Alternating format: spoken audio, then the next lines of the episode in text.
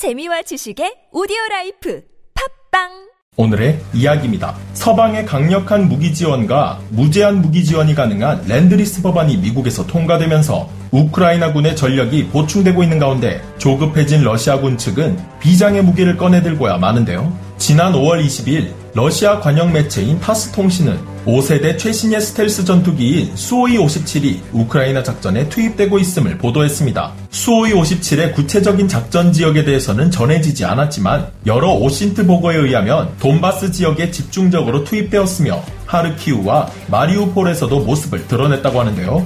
수호이 57은 러시아가 미국의 5세대 스텔스 전투기인 F-22 랩터, F-35 라이트닝 2 등의 스텔스 전투기들을 대항하기 위해 개발한 스텔스 킬러라고 하는데 플라즈마 스텔스 방식을 적용한 이 러시아의 수호이 57 전투기가 우크라이나 전쟁에서의 승기를 잡을 수 있을까요? 지금부터 알아보겠습니다. 수호이 57은 지난 2010년 첫 시험 비행에 성공한 뒤 현재까지 12대의 시제기가 생산되어 10대가 시험 비행에 투입되고 있습니다. 여러 OSINT 통신의 보고에 의하면 최신의 스텔스 전투기 수호이 57이 돈바스 전선에서 우후죽순 발견되고 있고 하르키우와 마리우폴에서도 발견되고 있다고 하는데요. 그런데 이 수호이 57 전투기의 움직임이 심상치 않다고 합니다. 타스 통신에 따르면 작전에 투입된 수호이 57이 우크라이나의 방공 시스템 위협 범위 밖에서 미사일 공격을 진행하고 있다고 전했으며 또한 여러 오신트들은 수호이 57이 저고도에서 운용되고 있다고 밝혔는데요.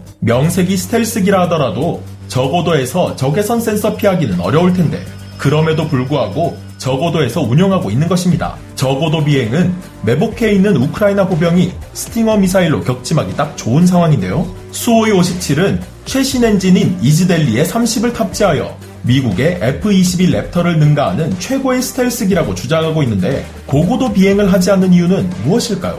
그 이유는 수호이 57은 내부에서 강력한 전기를 내뿜으며 레이더 전파를 완전히 흡수한다는 플라즈마 스텔스 기술을 적용해 세계 최정상급의 스텔스 능력을 발휘한다고 주장했지만 이것은 러시아의 뻥스펙인 것으로 드러난 것입니다. 수호이사 관계자의 말에 따르면 수호이 57의 RCS는 0.5에서 1제곱미터 수준으로 이 정도면 세미 스텔스기 수준으로밖에 평가되지 않는다고 하는데요. 수호이 57의 스텔스 성능은 아무리 좋게 평가해도 한국의 KF-21 보라매 전투기보다 성능이 떨어질 것으로 평가되는데 이를 뒷받침할 여러 가지 이유 중 가장 큰 이유는 애초에 스텔스 커버가 안 씌워진 상태로 엔진이 너무 크게 튀어나와 있다는 점입니다. 이처럼 수호이 57은 엔진이 거의 다 드러나 있고 커버조차 씌워져 있지 않기 때문에 스텔스 기능을 제대로 발휘할 수 없으며 또한 수직 미익이 꽂힌 부분에 레이저 반사 면적이 굉장히 넓게 보여 돌출된 디자인으로 인해 스텔스 기능이 떨어질 것으로 예상되는데요.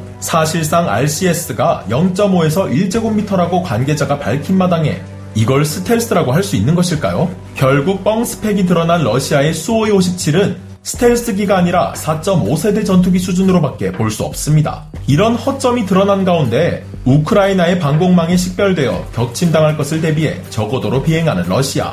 결국 저고도로 비행하더라도 스팅어 같은 휴대용 지대공 미사일에 격침당할 수 있을 텐데 스텔스기면 스텔스기답게 방공망을 무시하고 하늘을 휘젓고 다녀야 하는 게 정상인데 러시아에서 그렇게 자랑스럽게 생각하는 스텔스 킬러를 이런 식으로 사용하다니 스텔스의 의미를 모르는 건 아닌가 의심스럽기만 합니다. 뉴스에서 수호이 57 격침 소식만 들리는 게 아닐까 싶네요. 여러분들은 어떻게 생각하시나요? 오늘의 이야기 마치겠습니다.